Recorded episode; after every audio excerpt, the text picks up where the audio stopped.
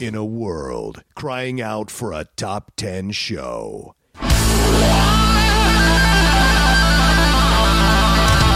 John Roca and Matt Nost are here to bring you the top 10. Take it away, boys.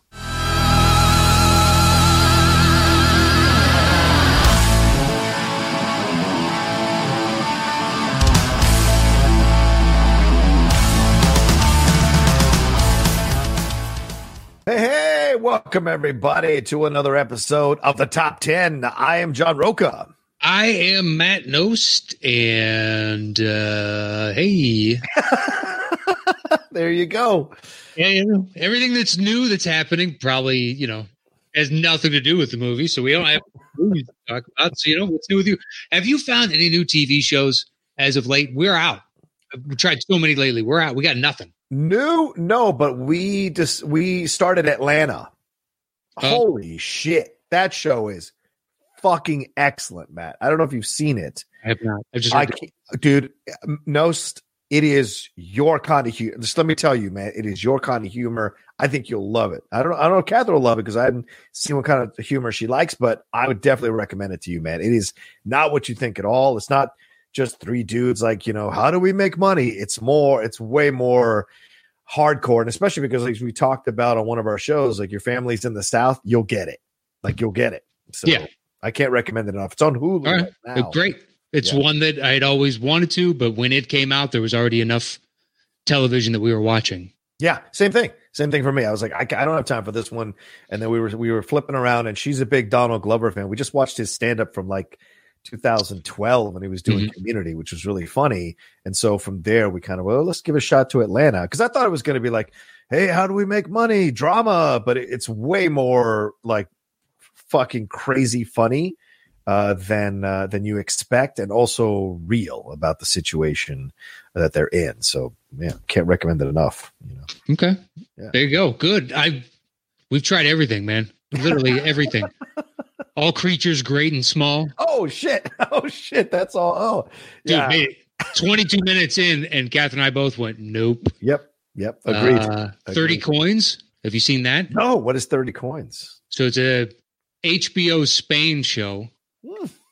And it has to do with the 30 Roman coins that uh, Judas was given to Right, betray right. Jesus. Yeah, the silver coins. Yeah. Yeah, so now they're cursed or something along those lines. We made it about 18 minutes into that and we were like, nope. Not our jam. It's it's weird, but some of the acting to me is terrible. Yeah. Yeah. But the reviews are through the roof. So you're like, this thing only can get better. But I'm out after, you know, 20 minutes. Yeah. Uh, I agree, man.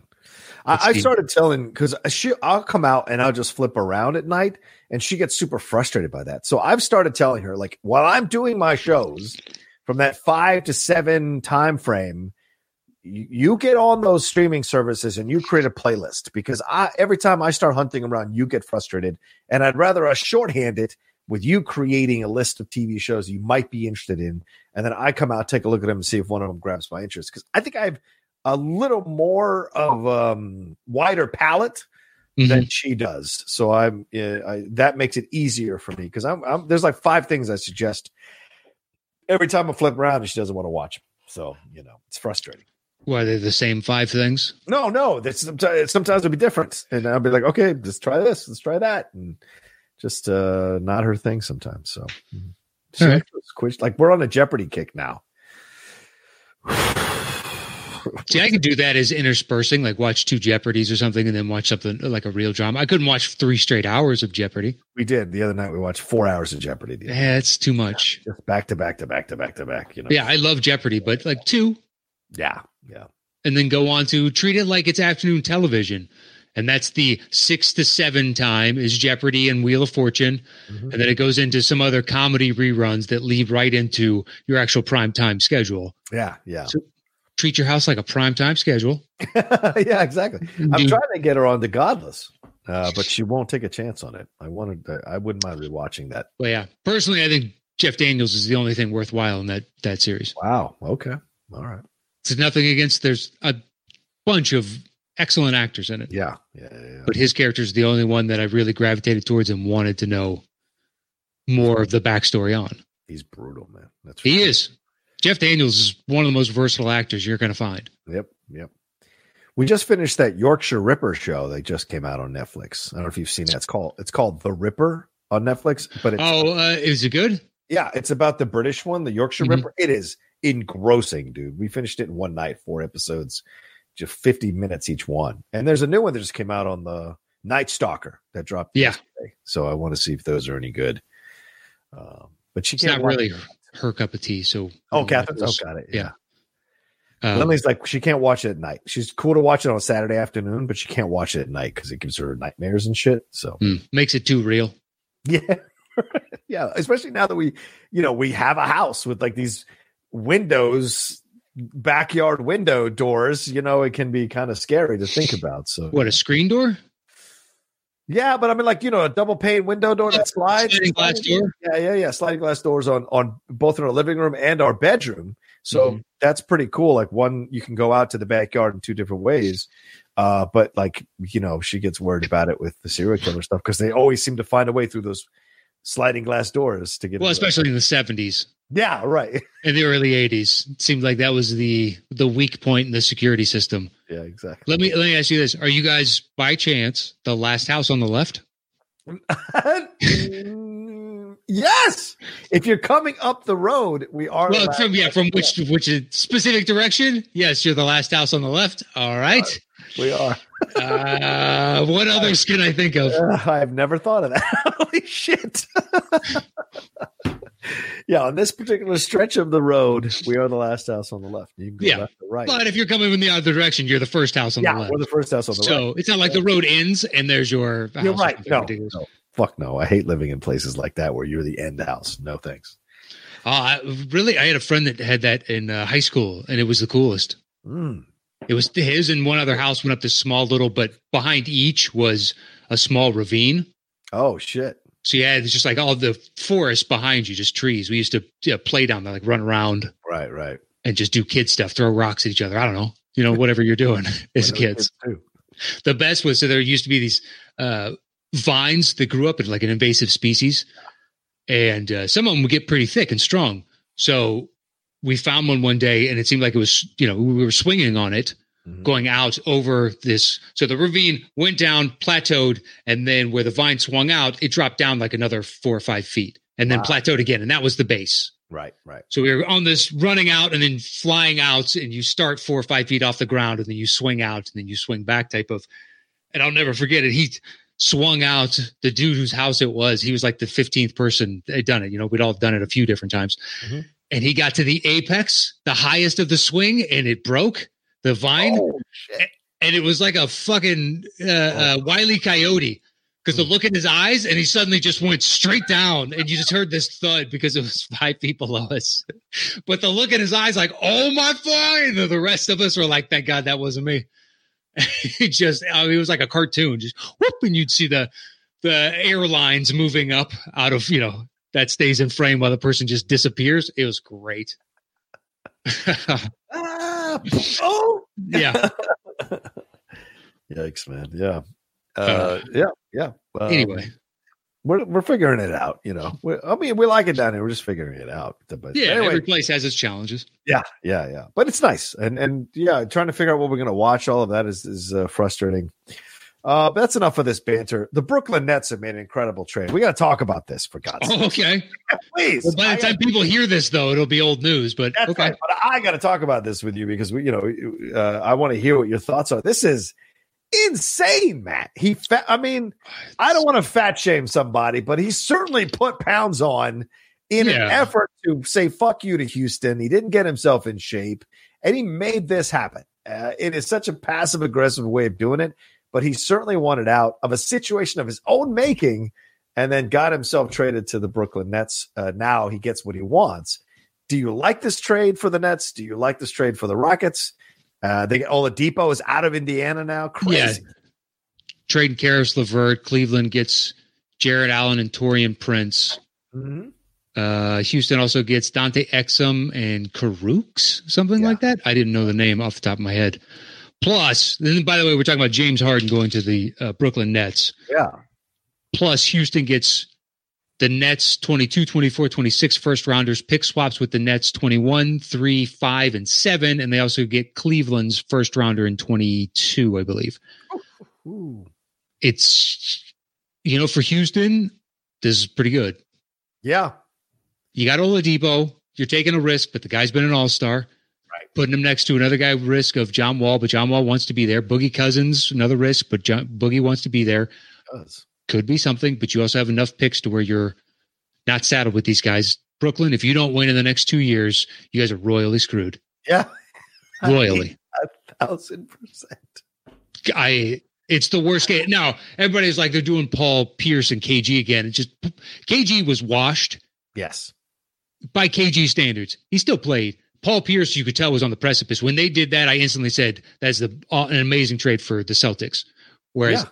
I still have belief that New Jersey could win. They could. It's it's possible now. It is definitely possible. You mean the you mean Brooklyn? You mean Brooklyn? Brooklyn, I'm sorry, yeah, Yeah. uh, it is possible. Yeah. I I think so too. Now, but the thing is, who's gonna who's gonna take the final shot, man? Are they gonna defer to Kevin? Does, does did James did James have like six years of trying to run a, a, an organization and be the lead dog, and in the end, he realized I'm never gonna get there as the lead dog. I might as well take go to this other place, and I'll be uh, part of the GRU, and we'll win a title possibly. Uh, and how does Russell Westbrook feel if, he, if he's the odd man out of this reuniting pair? Hell, and Ibaka's on the Clippers. Oh, right. That's right. That's right. Ibaka's on the Clippers. But like, I for for Brooklyn, it's just scary because they're roughly middle of the pack on defensive efficiency, and Jarrett Allen was their best defender overall. So now you're asking DeAndre Jordan play 30 ish minutes a game, and he's just not going to give that to you. So are you going to force teams to go small and shift Durant to the five? So and then it's it's Durant, Kyrie, James Harden, Joe Harris, and I'm not sure exactly who right now yeah. you know, number five would be if you're going to shift uh, off because you just lost Taurean Prince, you just lost Caris LeVert, you just lost Jarrett Allen. And So- they got like four slots now available. Yeah, they've yeah they'll be filling with G League players, or I'm sure they're waiting also for the buyout to get a center Mm. in that market uh, at the trade deadline. Anybody that just doesn't make it out as a trade gets bought out. Yeah. Uh, so replenish there, but it's I mean knew it was coming. I the it's the number of picks and pick swaps that me to me is asinine. I think it's interesting that the Nets are taking the swing. Houston is doing the right thing by getting their disgruntled play out of there. Yeah. James Harden is an asshole. Yeah. You're getting paid 30 some odd million, 40 some odd million, whatever the case is. I have to look up his actual contract. I know he's going to lose almost 14 million in taxes alone by moving to New York. Damn it, man. Yeah, it's like 13.8. That's just in city state taxes in New York that he doesn't have to pay in Houston and Texas. Uh, but You figure maybe he's going to set himself up uh, with Yeah. uh, endorsement deals and shit to cover that. But- yeah. dude, Kevin Durant is back. Yeah. He looks so good. It's- What sucks is now you're putting one of the players I love to watch most with a player that is top two of what I least like to watch. So I'm going to be watching James Harden now again. Although I always watch the Rockets, but Yeah. But if he starts to go solo ball, uh, Matt, that's going to piss Durant off and there's chance. Kyrie chance. off. So Yeah. yeah. that that's what I'm concerned about. It's like Yeah. seven years of playing a certain style that made you the alpha dog. Are you going to be able to adjust to not being the alpha dog anymore? I mean, Dwyane Wade had to do it. Bosh had to do it in service of King James. So are, is uh, is uh, Harden going to be able to do it in service of Durant? Because Durant's your alpha. There's no question about it. Durant's Yeah. your fucking alpha. And Uh, Kyrie can talk about the moon or whatever, but Durant's your alpha. if you could somehow talk Harden into playing more of a Curry like role where it's running around, going around screens and all that, because then when you get fouls, it's like, well, yeah, but you're working hard for it. So I don't mind as much as opposed to crab drilling for 18 seconds and then running into the lane and dragging your arm through guys and getting a cheap foul call, knowing that the refs are going to side with you because by technical letter of the law, they did foul you, even though you initiated. It's like when they played the Lakers the night he fucking gave up and he flat out, Oh. once again, he hooked LeBron Yeah. and then he did a rip through, and the refs called it for him when it was egregiously hunted out by him. But he's so good at it that it happens fast enough, and you're like, I, I could believe that that was a mix up. Right. It's like, no, go watch that again. That is James Harden being fucking James Harden. Whereas if he was running around screens for those 18 seconds, Yeah. it's like you earned it at least. Yeah. Yeah, and also you look at the situation. That's what Draymond does, right? Draymond kicking out his leg to try to get the foul every time, claiming that it's a natural shooting position. What are you insane? That's Well, he's done it so much now that I kind of believe on some level that it is for Draymond. Because look at his three point shot when there's nobody around him. As somebody pointed out years ago, it looks like he's wearing a backpack because of the posture from which he shoots from the three point line. So it's not like he's got a natural fluid shooting motion in general. hmm hmm It's when Reggie Miller does it, and you're like, you know damn well, Reggie, you don't need to kick that leg out. you are as weird as your form is, it's money. Doesn't matter. It goes in, and you are an excellent shooter. Steph, Steph falls more than any player I've ever seen. Yeah, that's true.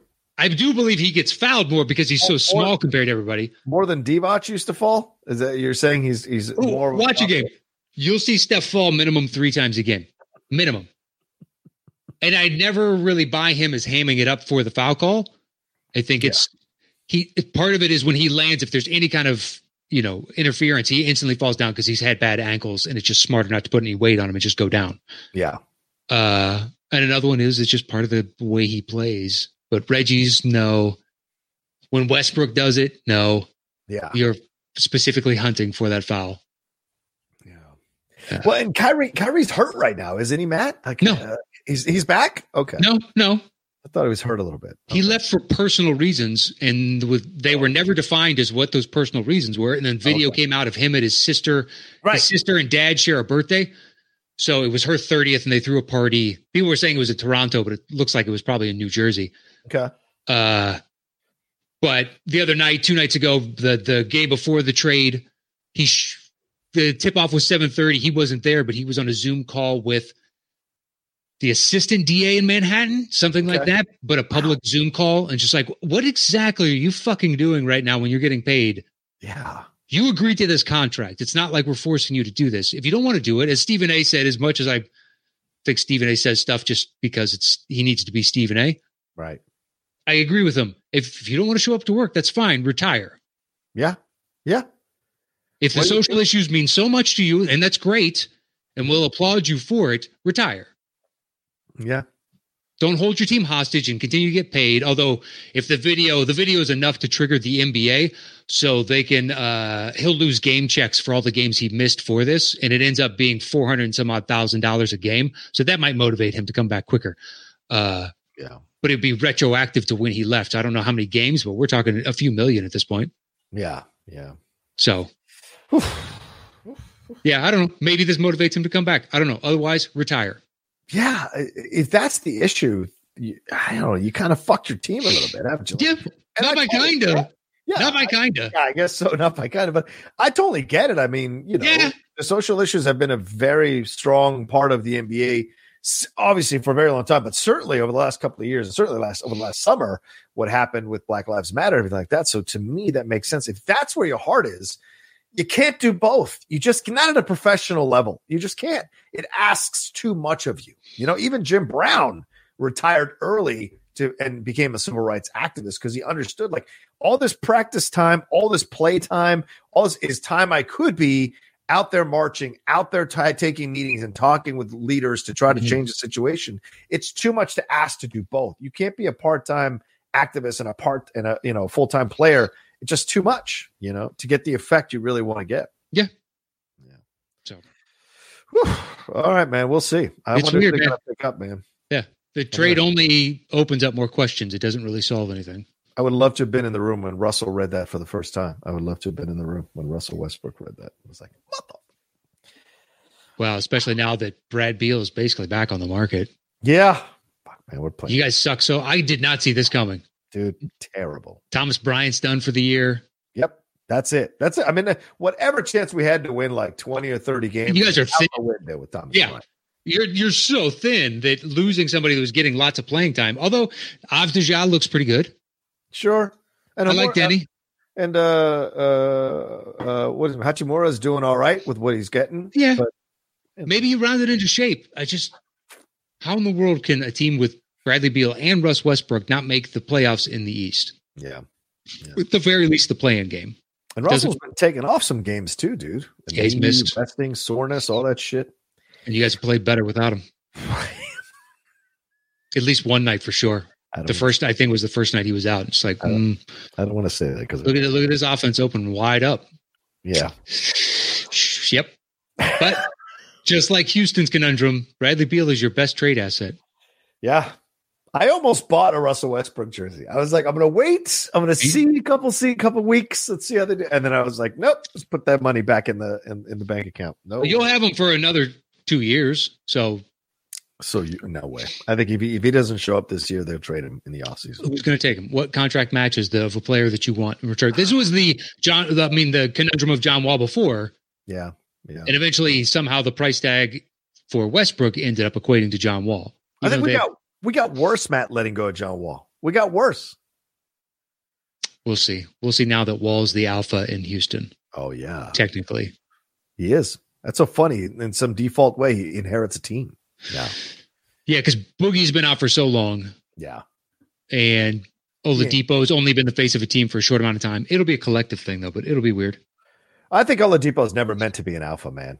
So if if Wall knows what he's doing in this situation, this could be fantastic.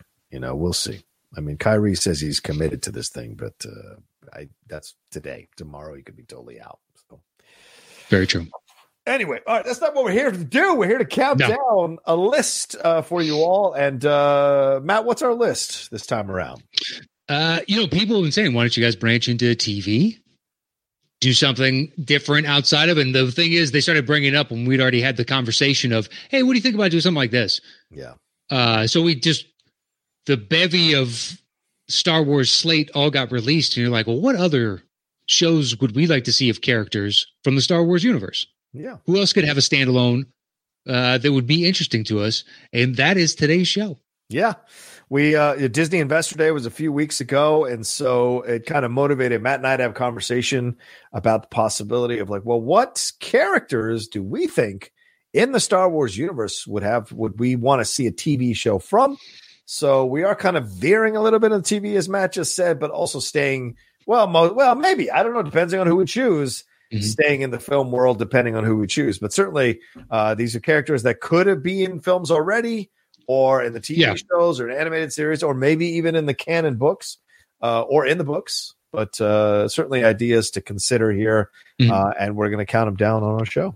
and initially I'd skewed away from anybody that's been used a decent amount in any of those and be like, oh, I'd like more backstory on someone else. But then, oh, okay, but we would have no Ahsoka show and no Obi Wan under that metric. So I Right. I took that off. I took that limiter off. Yeah, yeah. Uh, there's still probably too many to choose from hmm There are a lot, that's for sure. at that point. Yeah. Uh, so Okay. That being said, once we set a topic, we go our individual ways, create personal top 10 list, show back up here. I do my bottom three. He does his bottom three. I do my next two. He does his next two. Then we trade one apiece. Once we have revealed our personal top 10 list, we create the shows between the two of us. Oodles to choose from. Boom. Yeah, let's do it.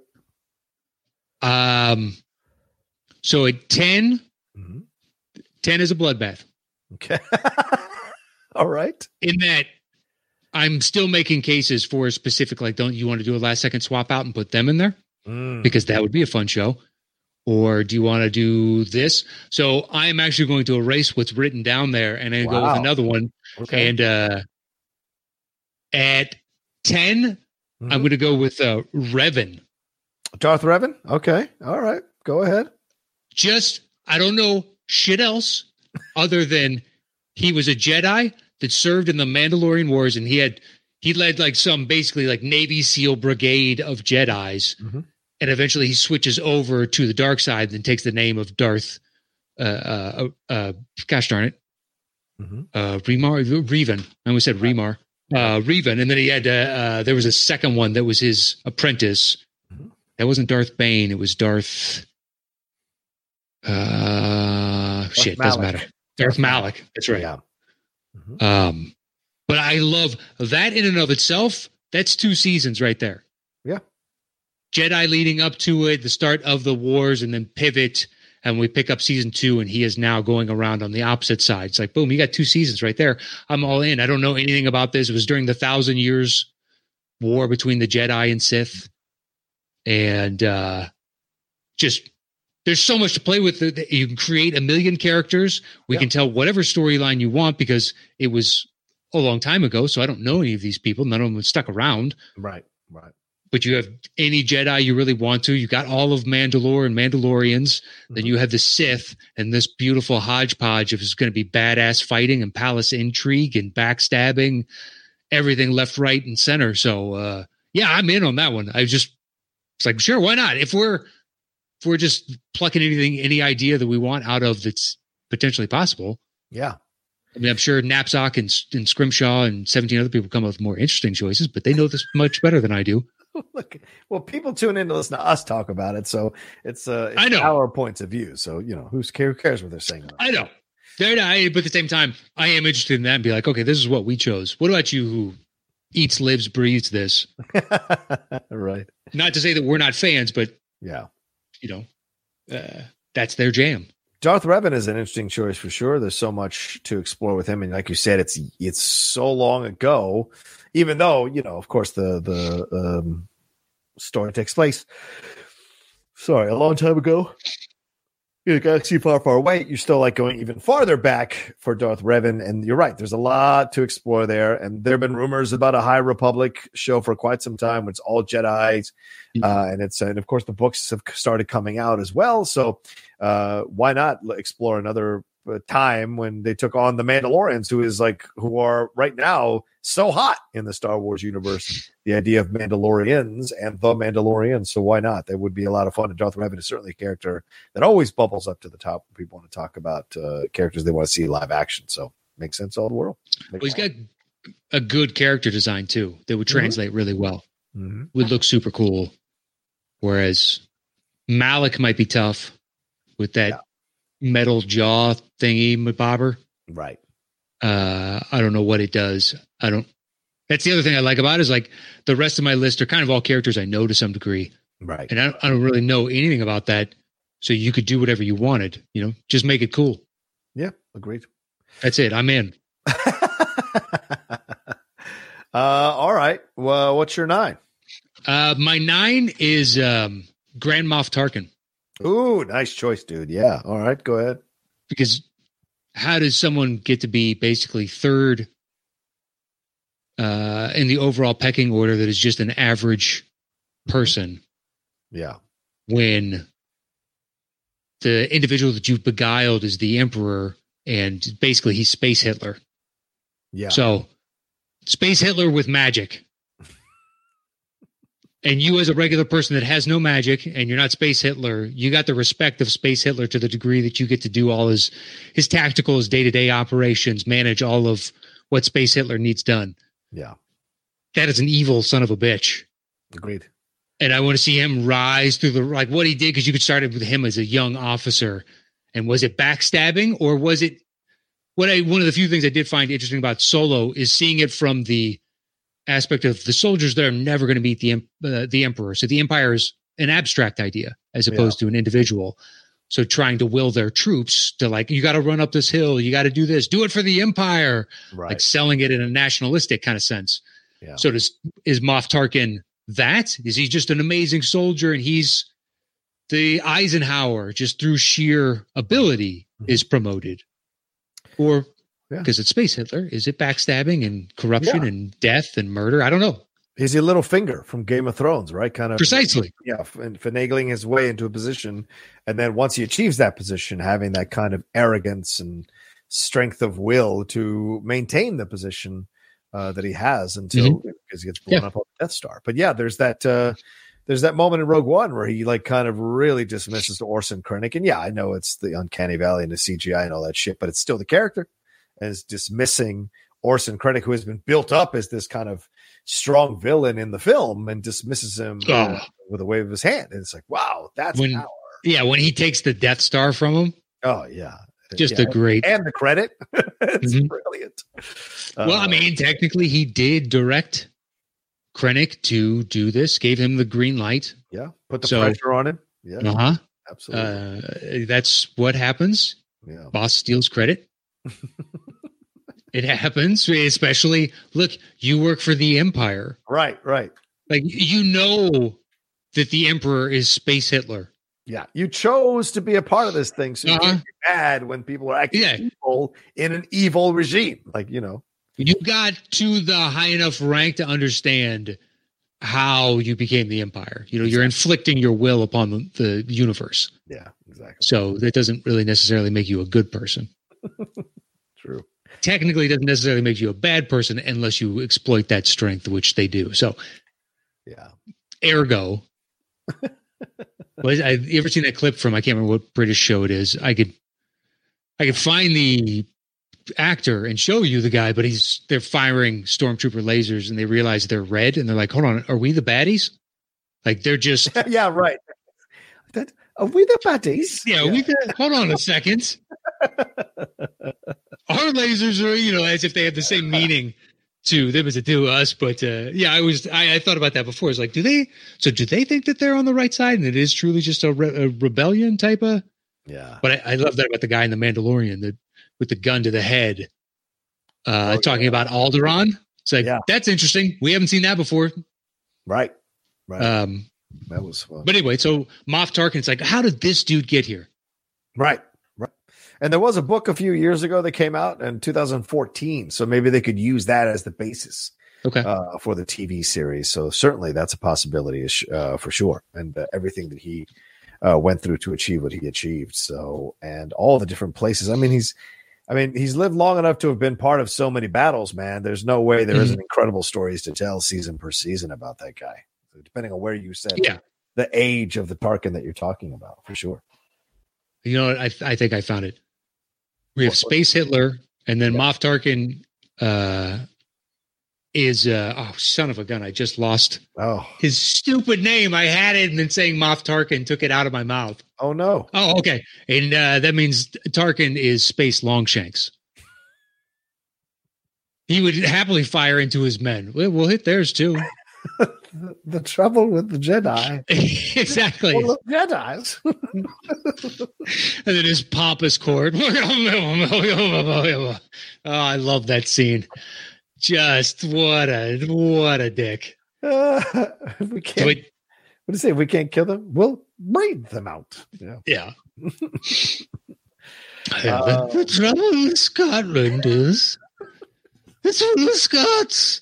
like somehow that made it worse. That ridiculous over the top voice made it worse. His eyes going up to right. Yeah, it's so dismissive. It's such great acting. It is excellent in that tiny little scene. oh, pish posh. Fucking ridiculous. Uh, all right, what's your number eight, man? Uh, my number eight. So my list is uh, a shot potentially dark side or dark heavy nice. personally because I just, Okay. those don't get explored. So that's yeah, why I you're want right. to see They those. usually don't get TV shows. Good point. Yeah. So I I tried to pepper in a few more. So I chose Mace Windu for eight. Oh, that's a punt. Okay. Yeah, I got Mace a little bit higher up for sure. Um. All right. So then, uh, my ten is uh, uh Chirrut Imwe and Baze Malbus. Okay. From Yeah. Rogue. Yeah, from Rogue One, because like we get hints of what their past is like when they run into uh Jin and the conversations that they have with her about it. You know, obviously uh Chirrut being uh, blind and Baze being like the big uh, bulky, you know, the, the muscle of the crew uh and doing his thing and The bear, if you will. yeah, the bear. Sure, that's good comparison for sure. Uh, and Yeah. I love their chemistry through Rogue One, and so I would like to see what it was like for them when they were, you know, guarding the Temple of Jedha. Uh, what were the conversations they had? How did they come to get to know each other? How did they become friends? How they be, it's like a Step Brothers type show. Like how do they become part of uh, the guards, and then how they become friends, and how that kind of uh, grew over the years to establish such a relationship because that ending with those two in Rogue One is that's the real emotional moment of the movie for me. Both Okay. both of those, uh, both of the endings of those characters is where I get kind of uh, misty eyed. You know, not so much the ending, but certainly that moment I do because that you can tell they have a genuine affection for each other. They bust each other's balls as old friends or brothers might do. So I, I love that about their relationship, and I'd like to see some more uh, of what happened uh, with them and like how Chirrut Imwe became so such a um, devotee to the Force, Mm-hmm. and Baze is more about the uh, uh, you know, bru- brutal arms uh, approach to things. You know. Yeah. Mhm. Yeah, he's Han Solo and uh, Luke Skywalker in essence. Right. Right. Right. Yeah. So I'm just saying, with from mentality, one believes in the Force, and the Force will take them through, and the other is you need a gun. Mm-hmm. We're not getting caught with our pants down again. Yeah, exactly. That is Han saying, "Okay, no, I got a blaster.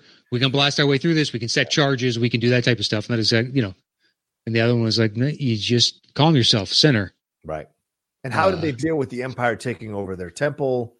What was their reaction to it? Were they beaten into submission? You know, Oh, yeah. all those things. All those things I'd want to explore with them for sure.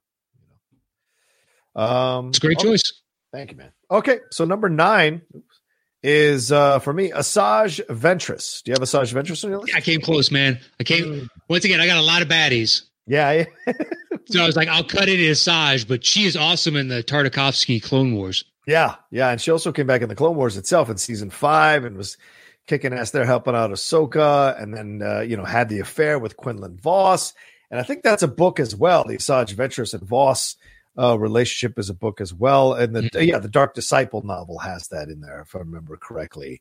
Uh, but yeah, she was th- she was there in the Clone Wars, and you got to see like how much of a badass Jedi she was, and then almost how much of a, a badass Sith she was. So to see her like vacillating between the two, how that all happened, her relationships uh, with the Jedi that she was around, then her relationships with the Siths, and then you know her back and forth with Kenobi and other people. It would be great to see so much more of Asajj Ventress uh, because a lot, like just just the look of her, right? And she's great. someone, and she's someone that like challenges you whether you should like her or hate her or not. Do you see the logic in her reasoning? Yeah, you understand her motivations. Yeah, exactly. And that makes you kind of like, you know, take a second step to the situation and, and understand. So I, I would love to see Asajj Ventress and uh, in- this in a, a TV series. Also because, um, you know, the Star Wars is starting to move towards more female oriented leads or female leads rather in this in these TV shows. Why not Asajj Ventress, who's one of the biggest badasses on the planet? You get Okay. Ahsoka, I mean, in the universe rather, you get in Ahsoka. Why not Asajj? Just makes sense to me. Well, because yeah, more people more than likely know Ahsoka. Although honestly, the only people that know Ahsoka before Man- uh, the Mandalorian were Star Wars fans. Yeah, or people watch the Clone Wars. Yeah, yeah, but they would have been fine with an Asajj Ventress because they knew her as well. Mhm, mhm. Uh, if Yeah. you haven't, go and see. I think it's her introduction, but in the Tartakovsky series. So uh, Dooku is basically looking for his own apprentice. Yeah, They'll never truly be because he is the apprentice of. So an apprentice can't apprentice, but they don't know that. So it's this big gladiatorial yeah. thing, and just all these Sith are coming in. Whoever it's battle royale, so whoever is the last last one standing is my apprentice, right. and it is it is badass. She is awesome in it. Yeah, Um, I think that's what it is. It's been years since I've seen it, but I remember that was my introduction to Asajj Ventress, and I was like, "Oh, what a great character!" I, I yeah, I'd happily take her over Revan. I got zero problem with that. Yeah. Um, I'm in for the dark side just because we don't know. Like, she's got a great backstory once you read into it. Yeah. Uh, know that you know that she had a tumultuous childhood and leads into her wanting, you know, empathizing with or sympathizing with the dark side, and that's why she went that direction. yeah. Uh, um. All right. So then my number eight is uh Rey. all right, Uh, and, and the reason I say that, I know we just had a trilogy with her and all of that. We but did. now that we've come past this trilogy and we've had, you know, your feelings about trilogy, whatever they may be, now that we move into this post trilogy phase of Star Wars, I would love to see what Rey does now with this information, with her journey. You know, people are looking for this Kenobi series. You could almost see kind of as a similarity to that in the in the Rey situation. What do we? Uh, what does she do with now the fact that she's embraced her powers and grown over the last three films into the character that she is now? What adventures is she going on? How much more capable is she of handling it? Does uh does uh you know does Finn come back into the world at some point, or Poe come back into the her world at some point? Uh, I'd like to see that. Plus, she's in charge of the Millennium Falcon, and she's with Chewie. So, where is the where's the connection here? Um, with like, how much of that do we get? You know, going forward now. You know, so I'd like Sure. to carry on the legacy of Leia. Does she eventually put down the lightsaber and become a politician herself down the road to kind of make sure this uh, uneasy peace is kept uh, by her. Just saying. Yeah, I just she had three movies, so that's why I didn't include. As much as I would love to see Luke now train Grogu, oh like, yeah, uh, right. Yeah. I couldn't choose him for this because Luke had three movies. Mhm, mhm. That's fine. I yeah. Anyway, anyway, I if they made that, I would hope it's good because I, I would like to watch it. Yeah, yeah. I just at this point, it's three disappointing movies with her as the lead. Not her fault, but No, I don't think so. I think she was great. No. she's got all the charm in the world. It's Yeah. just uh, Yeah. the story provided didn't really suit my taste. That's all. Fair enough. Fair enough. Yeah. Um, all right. So then what's your seven, man? Uh, my seven is uh, Saw Gerrera. Oh, good choice, dude. Yep. Go ahead, my man. Just what what happened Yeah. that made you split from the rebellion because the rebellion wasn't real enough for you. Yeah. you guys ain't hardcore enough. Exactly. Do you want to destroy the empire or not? Like, what happened? Because we saw what's his name, Diego Luna, that's going to get his own series. Yep. Cold blooded, killed a dude. That's Yep. what he has to do. That's why I love that. In that, it's precisely, he is a spy. Mhm. and he can't get found out because the information he has is worth more and not then violating all the connections he's made because they could it could burn several bridges Yeah. so from the rebellion's perspective of it makes more sense moralistically if we want to win you have to kill this person that's technically not part of the empire Yeah. so is it something they did they opted a mission not to do someone not to kill someone not to kidnap like what was a, a bridge too far for the rebellion and saul and his buddies are on the other side like hey let's go let's go and then meanwhile the empire's cutting the rope the bridge from their Yeah. side i mean not Yeah. the empire but the other rebellion be like nope not going You're done, man. Yeah it's nope not happening and then from there then to see him like more than likely just get really dark Yeah. uh, and then come back up because then later on they kind of you know you're still going to team up you still have an overall goal Mhm.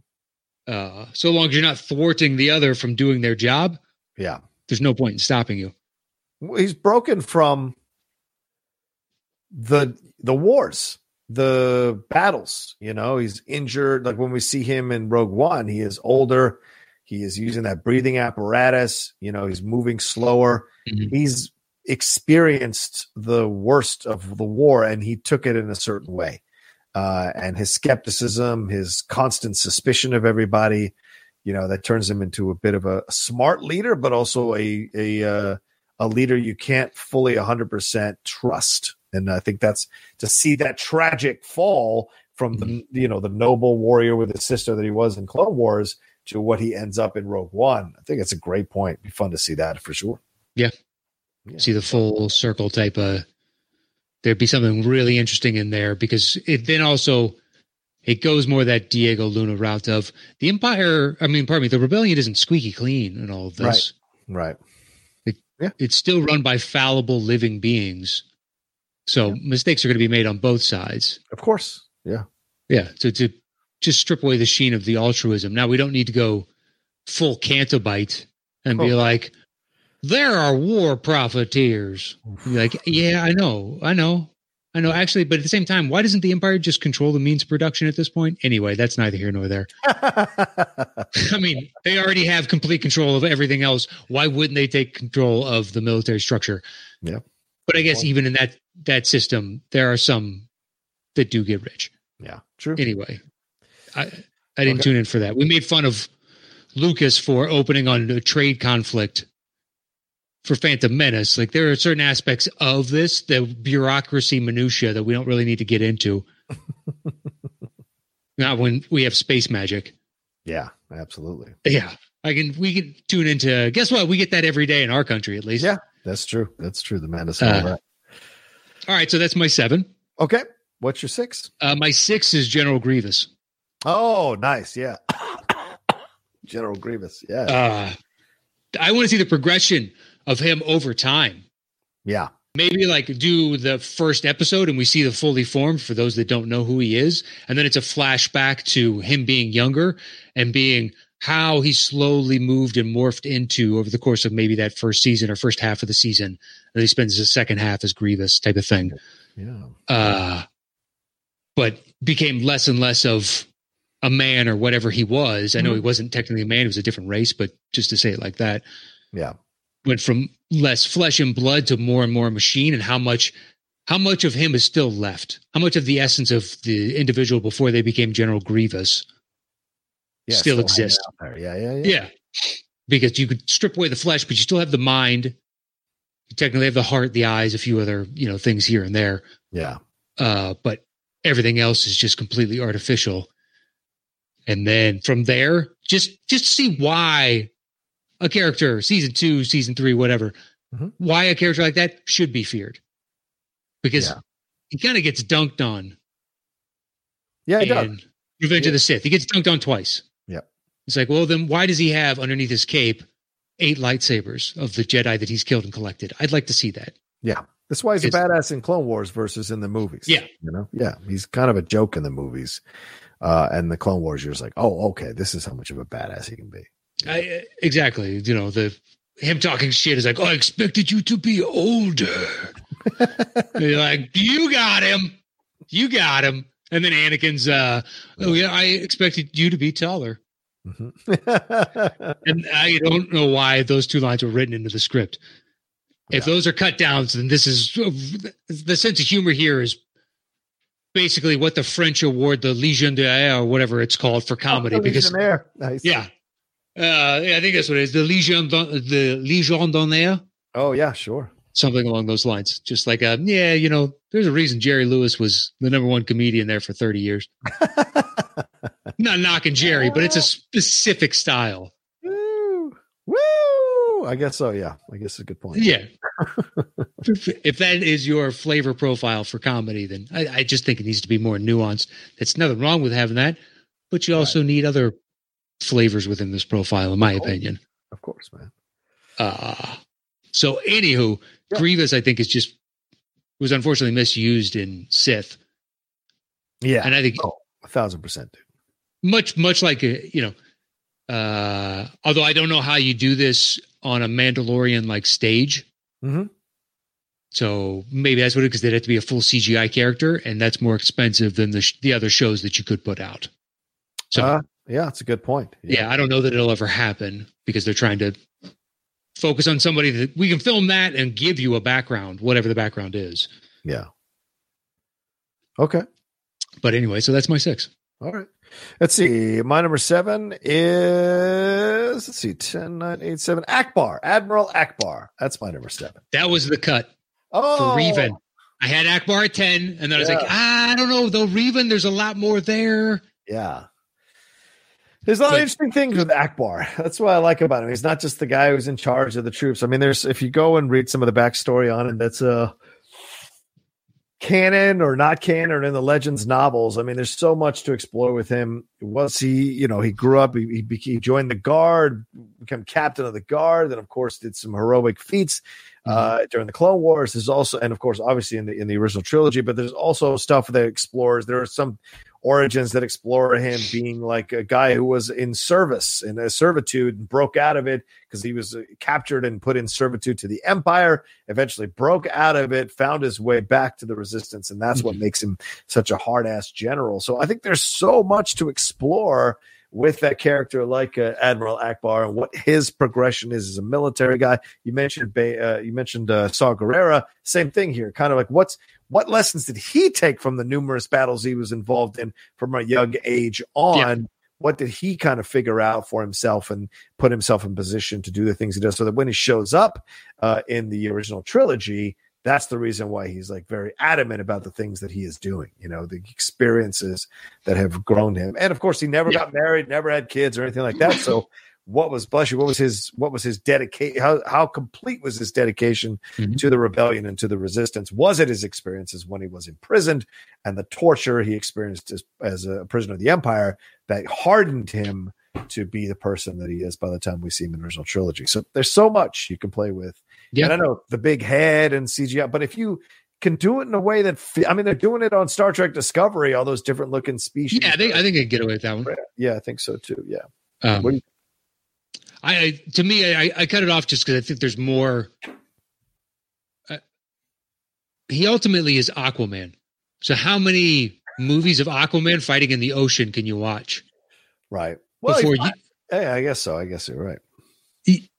so he plays better as part of an ensemble to me. Okay. Uh, but that's just because trust me, I the first thing I thought of was like the what they're Mon Calamari or something Yeah. along that Yeah, the name of the Calamari, race. Yeah. Um. So to go to their planet and then they have like an Aquaman, like that's the entire season, and it's a big Mhm. climactic battle at the end. But ultimately, he's got to leave at some point. hmm hmm uh, and it's tougher to do the. It's not tougher to do the Mandalorian route where he's hopping around the different, but Yeah. Then what's the point of using Ackbar if you're not going to go to his home world underwater because that's completely different from everything else that's come out. That's the reason to do it. Right. So that's why I cut it off. It's like it seems kind of limited compared to these others which have more opportunity. Yeah, I hear your point. I just I just like the character a lot, and I like Yeah. the, you know his presence in the film. So it's great to see his journey through the military and what he experienced in, in, in ending up in the positions. Maybe even as a like a like a what do they call those things? Like a um, um, flashback type thing, where every episode begins with him telling some story, and then you then we go flashback to the story, and that's the whole episode. That would be Mhm. interesting uh, in one of his maybe in the middle of a battle or one of those off days in the battle or nights in the battle. He's telling a different story that's part of a new episode for the season. I don't know, just something like that would be fun. Ackbar War Stories. Um, all right, so then my number six is Leia. Okay. Yeah. I mean, there's so much we still don't know or haven't seen, rather, on screen. Certainly, there have been novels and what have you recently, but like for me, either you handle the period from when she's a young, this could be a perfect young adult movie. You know, Millie Bobby Brown just did Enola Holmes. You could have even Millie Bobby Brown step in and play Princess Leia Yeah. from when she's a young teen to when she ends up on that ship with Vader, right? Uh, when did she start becoming a spy? When was she running the missions? When was she starting to have this double life? Has Mhm. she always been someone who sensed that she was not, you know, part of the this family from the beginning? That she had a bigger cause, a bigger purpose to serve. Did she have force moments as a teenage girl that she kind of ignored or didn't want to deal with because her focus was more the political stuff, more the the spy stuff, more uh, changing the direction of where the galaxy was going and trying to rebel against Vader and his whole crew there. Uh, that would be interesting to explore. Or Yeah. if you want, you go post uh, Return of the Jedi. Her and Han are married. What is it like for her to be a mom at the same time she's trying to do this uh, political stuff? At the same time that Solo is off, you know, trying to uh, reclaim his manhood and doing the smuggling and all of that. Is is he home? What's their home life like? What adventures does she have to go on? So there's just so much that you could explore with Leia on both sides of her uh, time that we've seen her on screen. Excuse me. Sure. I uh, just immediately disqualified her in my head because like, oh, she's been in so many of the movies and a central, you know, part or character for quite a few of them. I mean, yes and no, because we don't. I know. I see. I hear what you're saying though. I like. I like the idea of doing a the younger version. That to Yeah. me seems uh, really intriguing. How do you become a spy and then you're in the, you know, uh, the Senate before, it, before Alderaan, before they go full, you know, baddies. right, exactly. blow your planet up. But uh yeah, there's a lot to play with there. Of the early characters, that one makes the most sense to me. Yeah. Because Solo, they already tried to give it to him. They tried. Yeah. Although if if we're, you know, discluding or discounting that, uh I would take Solo. Solo would be my number one, but they've already done Yeah. a movie and they'll do another one. yeah. At some point down the road. Yeah, he's Wolverine. Yeah. Right. Right. So gonna he's gonna get his others. Yeah. Uh, all right. So what's your five, man? Uh my five is Darth Maul. Oh, okay. Go ahead. I thought about taking him off just because they did so much with him in Star Wars, uh, the Yeah. Clone Wars, and with Rebels, um, and little And flashes. Solo. Yeah, Solo, and then obviously Phantom Menace. Yeah. But they never really focused on him.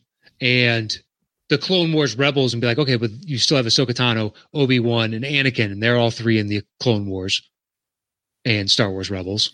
right. So it's fine. And he's not been the, f- I mean, within Clone Wars, he got more backstory fleshed out, but the character's so effing cool. Yeah. If he didn't already have that little bit of fleshing out within Clone Wars, he'd be even higher because I think his, you know, Lucas managed to create the devil and made the devil even more interesting. yeah. That's pretty sweet. And I'd like to know how exactly. So, do all your people, and then we've, you know, eventually, you know, we meet his brother. I guess Yeah. ultimately turns out to be, uh, who looks like him, just different coloration. And then we meet, you know, the Night Sisters, but the the females of his homeworld, Yeah. and they have. I love that theirs is flat out called magic. They do magic. there's no explanation beyond the other one. At least there's the force, and it's something. It's a different type of magic. Right. Theirs is just straight up. They got magic that they derive their power from their home planet or something along those lines. Yeah. But just Darth Maul has always been such a captivating character for me that Yeah. I am more than happy to watch several seasons of this. That was my that was the best part of Solo to me is flashing that and then knowing he runs this crime syndicate somewhere else. Mhm. Crimson Dawn. Yeah, yeah. Yeah, I am in on that. Let's let's okay. What's Crimson Dawn about? Right. You could do a spin-off movie where you have uh, uh, Emilia Clarke and a live action uh, uh, Darth Maul, like uh, you know what they're doing there in their crime world. Pretty sure you're gonna have to recast Maul. Uh, all right, so then my number five is uh, Qui Gon Jinn, Okay, uh, because we like we, we we only got him in Phantom Menace, right? True. And uh, there's a great oh, and uh, occasionally in uh, I think in Clone Wars or or Rebels or something like that. And so uh, what I enjoy about um, Oh, this he in? character, huh? he's in I think Rebels. I'm only at like the end of season three, and Clone Wars I, think didn't finish. appears. Hold on, I want to make sure. You, more than likely, you're probably right. Right. I just haven't got to the end of either. Although Rebels, I just started. Yeah, there we go. Cl- oh, yeah, sorry, Clone Wars. Yeah, he's in Clone Wars as a voice. Uh, so he does appear there, and there's rumors that he's going to show up in um the Kenobi series. Very strong rumors going to show up. in the Kenobi. But Oh, I mean. I, I, to me, I see him as kind of what people might know as the Gray Jedi, which is that half half evil, half uh, uh or sorry, half uh, Mhm. anyway, they're Jedi that don't necessarily adhere to all the ethics of the Jedi, all the code of the Jedi. They're still officially Jedi. They're just not hundred percent fully whatever the council says that's the law type Jedi. So a little bit uh using brute force when they need to, what have you. I mean, and and uh, um Filoni had that great like eight minute monologue or whatever about how uh Qui Gon Qui Gon. Jinn is important okay, is important to the situation with, with Anakin turning into Darth Vader. So for me, that's what I would love to see. I would love to see him kind of uh, explore how Qui Gon came to be, how he trained, who became, who was his master, you know, what that relationship was like, and then what he achieved, what he when he got to that status where he met Kenobi, all of that. So to me, that would be so great to explore that Qui Gon Jinn. What were his adventures like? What did he experience? What did he go on? And it's kind of surprising not to see too many too much media that's come out exploring his backstory because i mean it's liam neeson for fuck's sake Yeah. and the character left such a strong impression on a lot of people in the first movie oh in phantom menace rather so yeah It's a great choice. It's one of those of uh um now that you say it, just like the Leia one, like, yeah, that is a good point. I, I like the idea. You could flesh out a lot with that and Mm. see it's a different side of Jedi's, yeah Um, yeah which would be interesting. So it's good to see, you know, uh, all the different facets of a situation. yeah yeah So yeah, it's a great choice. cool thanks man what's your four? Uh my four is Jabba. oh, How does a slug oh become the godfather, the kingpin of the Yeah. outer realm? That to me is super interesting. that's the sopranos man that's what that is It is. that's great but he comes from a race of slug people. So, how do these foes that look like they could get picked off so easy amass yeah that much power that the empire, which before that was the republic, is a land of you know democracy and whatnot, Hmm. realizes that he is the ruling entity of this outer realm yeah of the the outer planets. Um, Yeah. And their authority really can't match his, so they have to deal with him, and they can't get rid of him because he has that much power. Mhm. It's like it's a it's a seven foot slug.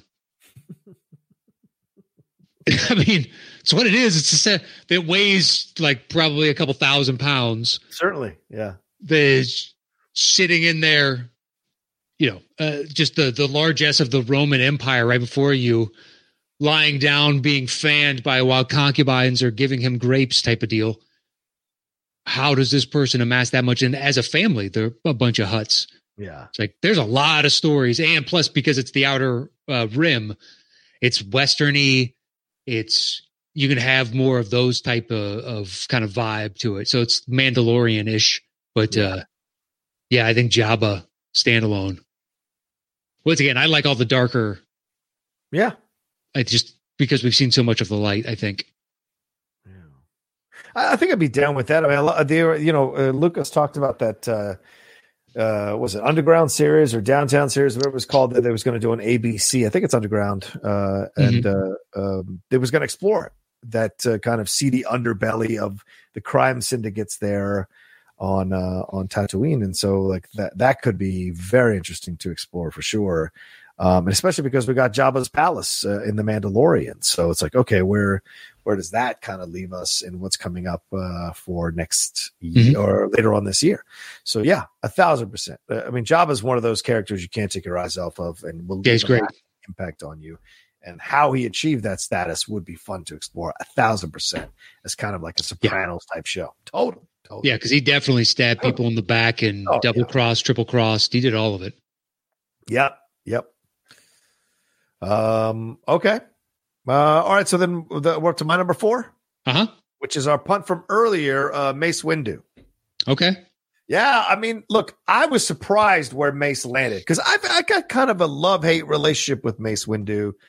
Uh, because I mean, Samuel L. Jackson coming into the uh, Star Wars universe was great because you've got another prominent person of color other than Billy Dee Williams. That really was the only other one Yeah. No, that was it. at the time to come in.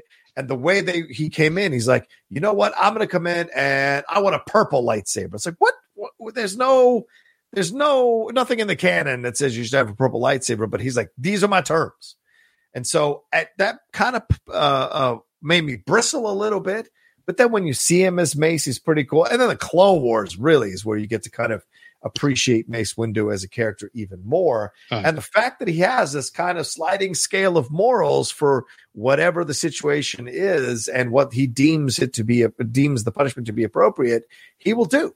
He almost, he is one lightsaber strike away from killing uh, Palpatine when Anakin interrupts him and Anakin cuts off his hand and then sends him out, or what's his face? Uh, Palpatine sends him out the window. And so, what if he's still alive and he's been kind of, you know, like kind of living underground and getting stronger and get, you know, kind of maybe reflecting back on the lessons he learned becoming a Jedi? Was was he a wild kid or was he a nerdy kid? Was what kind of kid was he, Mace Windu, as a teenager? And then what turned him on to the Force? Like what made him become uh, a Jedi instead of a Sith? Yeah. What is that? And so then what is his journey back to the light? What is his journey back into prominence? And does that lead to a uh, another confrontation with Anakin Skywalker this time as Darth Vader? Mhm. That would be badass, in my opinion. And I think Sam would kill it, or whoever you cast to play would kill it. Yeah. Yeah. Uh, because they've, at least my understanding is like there are types of Jedi in that this one, if you looked at it like a D and D situation, like this one's more of like a healer, Yeah, and this was more like a this, and he is of the, I believe, of like warrior class type of Jedi. Um, but where I fell in love with Mace is it's another Tartakovsky. He took on an entire droid army by himself Mm. and it is amazing. And you're like, well, if this dude can do that, like he's the warrior class, so what clashes has he been in? Uh, I would just the raw power that he exhibited there, Yeah. And the fact that you know he seems to be second fiddle only to Yoda. yeah, It's like that's okay, that's pretty impressive. That's rarefied air. true, Uh, very true. yeah, I think there's there's a lot to be mined there, and it's a Jedi that uh, you can focus on and easily make you know spin a series out of, and we don't really know that much on the backstory, so Yeah. uh, at least cinematically. Yeah, something to consider. Uh, all right, what's your three, man? Uh, my three is actually what you just brought up, Oh, but you attributed to Tatooine, which is the rumored series Coruscant Underworld, oh, okay, yeah, because it's all. The, I mean, there's the top floor that you're seeing when we're flying in to land on the planet is level like three thousand or something, Right, something ridiculous. So there's all those that go down to the depths of and the Empire. So the Empire, the Emperor, Darth, all those guys are people's names you hear, but they're not characters you interact with. That was the Right. setup of this. And Lucas said it was just too expensive to do. But basically, it's a mob movie set on Coruscant Right. That's or a what I, mob yeah, show. Yeah. ABC one. They're like he said. There's like 50 scripts of fully fleshed out episodes out there. Jesus. And they, I think they shot like a little bit of teaser stuff, Yeah, and there might be a little teaser type of footage out there. But now with Mandalorian, it's like this is possible, and in essence, it's uh Godfather meets Blade Runner. You're telling me you're not in on that? yeah, I'm in. That's that sounds pretty sweet. What else you got? All right, well, we got Jedi. All right, all right. Like it's just it's grimy. It's lived in. It's it's still the world you know, but it's a completely different side of that world, and it's more like the day to day of what we would face if we lived on Coruscant. Right. Right. Um, so yeah, once I've always wanted them to get that project off the ground from the first time that I heard it, which was years after it died. Mhm. But uh, it's not like I was, you know, I wasn't part of this the star. It's much easier in the internet age, yeah. whereas before, I don't know how you stayed up on all of the information of something like that. But where there's a will, there's a way. Mm-hmm. Mm-hmm. Uh, so anyway, Coruscant Underworld, whatever they call, I want to say like the the when I originally heard it, it was called like level fourteen nineteen or something like that. Or it was just fourteen nineteen, and that was the level type of thing. Mm-hmm. But it was just a number. Uh, anyway, Coruscant Underworld. That's my three. Back over to you. What do you got? uh, my three is Mara Jade. Um, uh, Which one is that? Mara Jade is, is she is so she's one she's the one that marries Luke Skywalker in uh, kind of legends right now isn't canon uh, Okay. yet. Do not know she, her. She was uh, an assassin who became uh, Palpatine's uh, uh, right hand man, uh, um, and uh, she was a smuggler, and then she was sent to kill Luke Skywalker after Palpatine's death. Uh, in Return of the Jedi, she's force sensitive as well uh, and she met Luke, and they ended up actually falling in love instead of her killing him. So, kind of, you know, you rarely see the female assassin falling in love with the victim that he's she's supposed to kill. It's usually the male assassin falling in love with the victim that he's supposed to kill. Uh, but yeah, they get married. She took his last name, uh, but they, you know, she had she had uh, her son was in essence uh, uh, Ben. Uh, so you'd have to probably change that around eventually, but it could be uh, about her, ex, you know, what her, her life was like uh, before she got together with Luke, or you could even do the Luke with Mara Jade. But I think the Mara Jade thing on her own would be interesting to explore. Once again, the female perspective, this thing being part of the uh, Empire, being you know being a force sensitive person, being connected to Palpatine, all of that. What's her relationship with Vader? Everything like that would be so so interesting for sure, in my opinion, to get uh, Mara Jade to be a part of this. And a lot of people love her. You know, she was created by Timothy Zahn in in what are now the Legends novels because she hasn't been brought over yet uh, in this. And then she gets redeemed, of course, through her love of Luke. So she gets to see the kind. Look, here's Luke yet again involved in changing someone from the dark side into the light side. You know, so it could uh, reinforce what Luke Okay. was supposed to represent. Um, and not that I haven't, you know, I'm on both sides of the fence with the Luke Skywalker thing in in uh, in the the Last Jedi. Uh, uh, one part of me really likes what uh, uh, Rian Johnson did Yeah, because I agree. That's one of the things that it's interesting, at least. yeah, because you get older and you know you're not 20 anymore, you're not 30 anymore. You're more grizzled. You're more like we saw with Saw Gerrera. War changes you. You know, Yeah. Eh, the, the idea of that's it's films and and all the stuff that makes it seem like you're a hero until you're dead. Sometimes you can't be. Sometimes war does change you, especially someone like Luke, who at a certain point to move. But then the other side is I loved seeing what we saw in The Mandalorian. It's like, can we get more of that uh, down the road? Is that the time with Mara Jade and everything like that? So that could be interesting to explore as well. But a lot of people love her and think she's pretty awesome. And, and I agree. I, I would love to see more of that uh, explored from her point of view, kind of like with Saj Ventress, the idea of the, the, the female point of view of the Empire side and then the change into back into uh, or change into being a Jedi, how love can change because it was Luke's love for his dad that ended up changing him back. It could be love that changes Mara Jade, and then what happens from there. You know, so just something. Uh, Yeah, it's interesting. I didn't know she existed. So Yeah, yeah. Uh, uh, take a look and or do some uh, exploring on that. See if you like the character. It's pretty cool. So yeah. Um. All right. Uh, what's your number two, man? Uh, my deuce is Yoda. That is my deuce, son. Yoda. Just he's what nine hundred years old when we meet him. Pretty sure he's got a story in there. Because you could say it's like, oh, he was in a lot of the earliers, and it, you know, my top two kind of went against the what I brought up before. We know Right, a right. decent amount of their backstory. Uh, but Yoda's so old. It's like I we haven't scratched the surface. We don't even know what race he is, do we? Right. No, not yet. Nope. We haven't been told. Yeah, because there's only three that we've ever seen. You know, Yoda, what is it, Deo or Yeah. Doya, Yeah. and now Grogu. Um, Right. Um, You mean female. Yoda? Is that what you're talking about? yeah, Oh yeah, Is yeah, it yeah, yeah. Uh, Yaddle, Yaddle? Yaddle, Yaddle. Yeah, yeah. I was like, Deo, are you doing the banana boat song? I got. I thought it was just the flip. It was Yoda and like Deo. They just flipped around like ever so slightly, so they're almost mirrors of one another. Uh, just he's, there's got. I mean, oh yeah, dude. he has 900 years worth of stories. Yep. So it, limitless potential. So that's why I literally I wrote it in my head. I was like, well, you could do 27 seasons. Yeah, absolutely. There's so much to explore with Yoda. A thousand percent. That's why I put him at number two as well. What's his journey been like? You know, because Yoda carries the weight of the mistakes that they made with Anakin through the prequel trilogy. By the third film, he is full on admitting that they misjudged the situation and should have done and shouldn't have done the things that they did.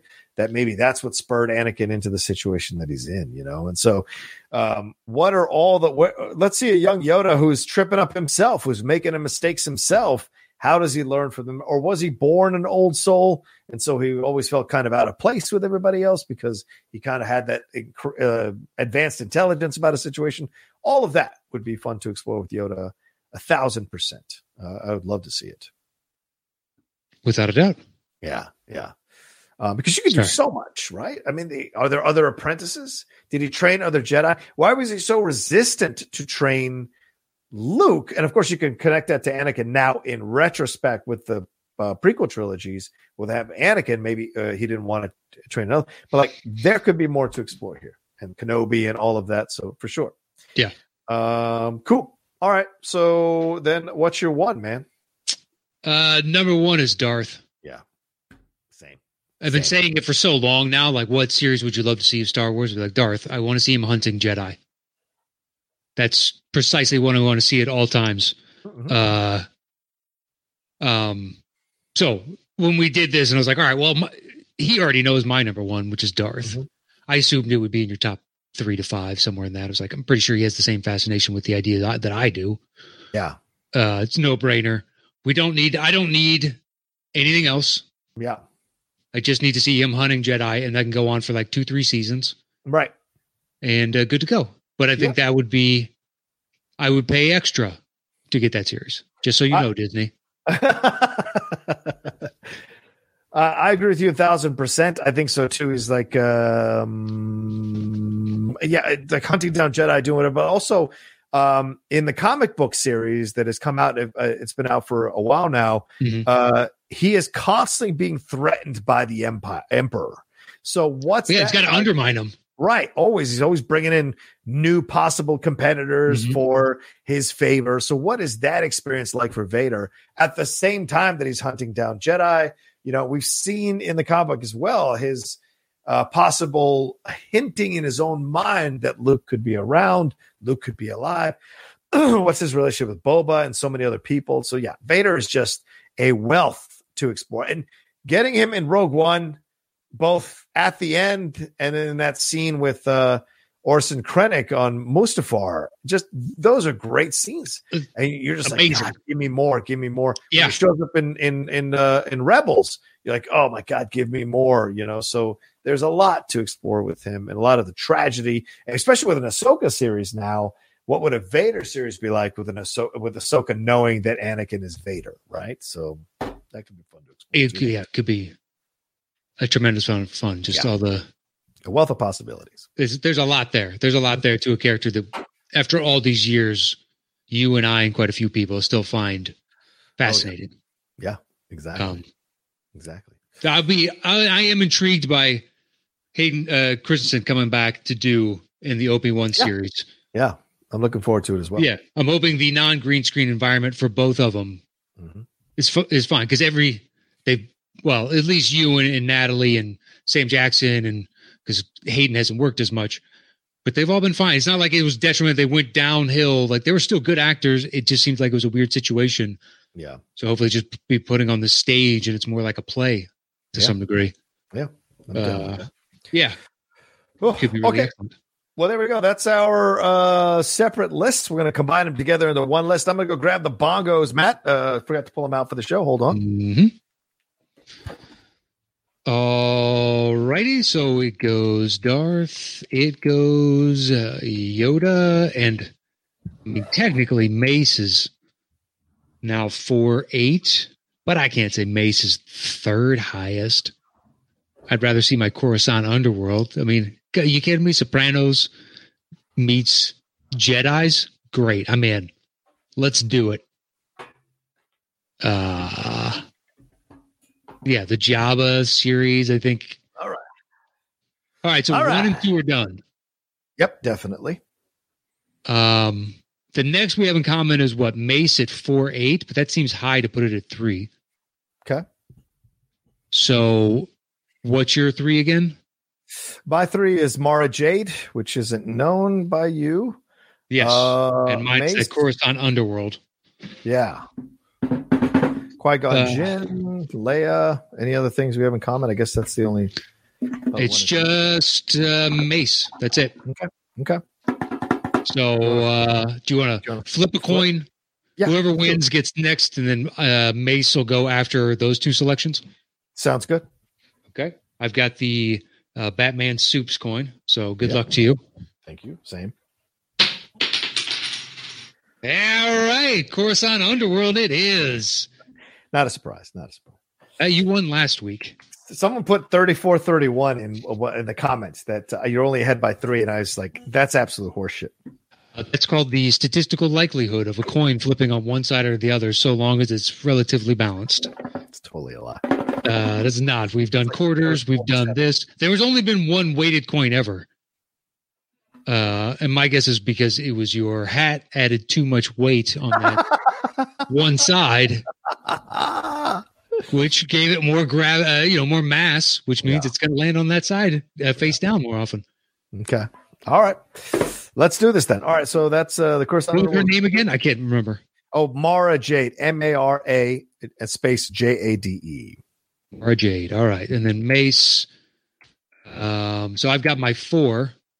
All right. Mace was my four. So yeah, your four gets in there. All right. Jabba goes. So then we both have our fives. Yeah, I have Qui Gon Jinn. Uh, I have Darth Maul. I'll Okay. grab the coin. Oh, I thought the next person got the. oh, okay, okay. I thought that's-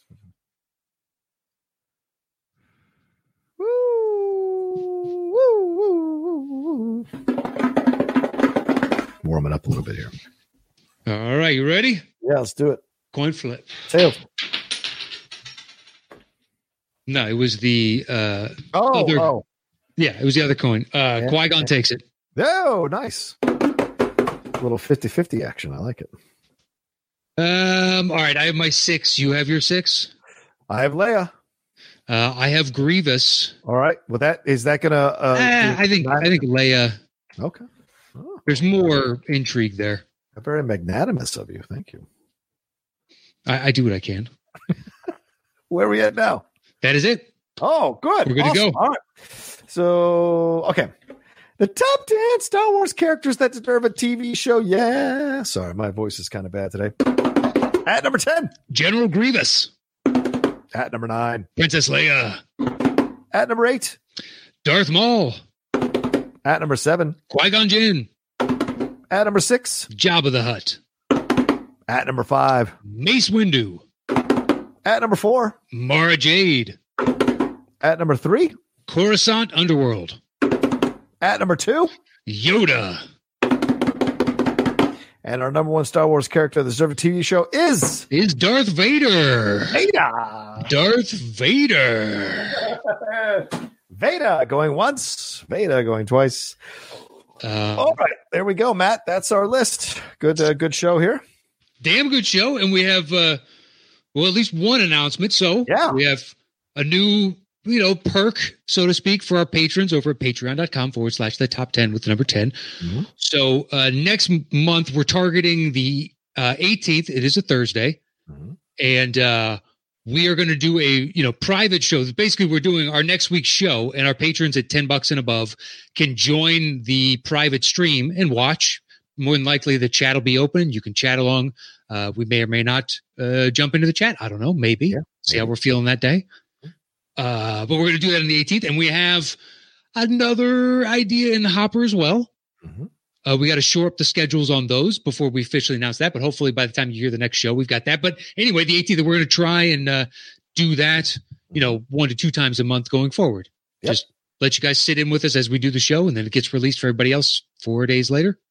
Yeah, yep. That's that's that's the uh, th- the uh, approach we're having. Is we're going to do the dry run on the 18th, and if all goes well, that's going to be the the the stuff, the schedule going forward.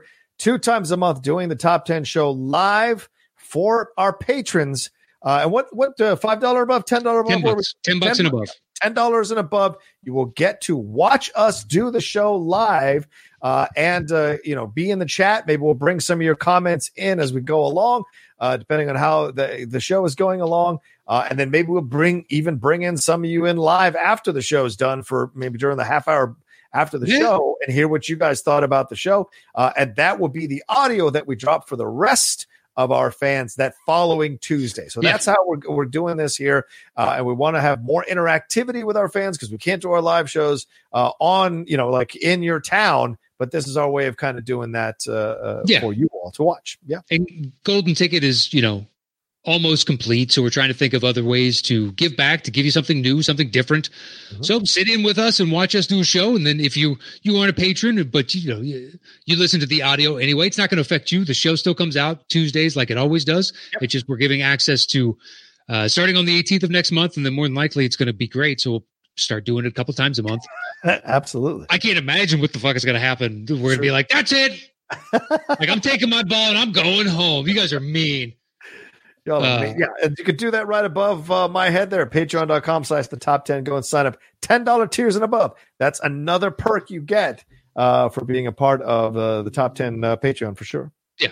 And um you know we're working on other things we'll have an announcement on a second one that we have Mhm. uh hopefully by next week we just got to shore up you know schedules Yeah, absolutely. and uh yeah but we're excited hopefully you enjoy watching it's basically it's kind of the modified version of the live show which you brought up Yeah. uh so uh, I think that's it. So the 18th of the next month, uh, for those that uh, support us 10 and above, our thanks to you, and we hope you enjoy it. And Yeah. looking forward to that. And then next week, we'll have our shout outs. We've got our Boss Hog topic to close out the month and our usual patron uh, benefits coming that way. And uh, you can follow me anywhere at Matt Nost. And uh, please check out my other score, uh, pardon me, my other show, Settle the Score. Or if you're into basketball, dropping dimes, but you can find all of that on my Twitter uh, at Matt Nost. There you go. You can follow me at The Roca Says on Twitter and on Instagram. And of course, don't forget, for those of you who only listen to us on the podcast feed, we have a YouTube channel. So go and subscribe to the YouTube channel as well, youtube.com. Somewhere, the top, just type in the top 10 and put our names in, and the YouTube channel will come up. Subscribe to it.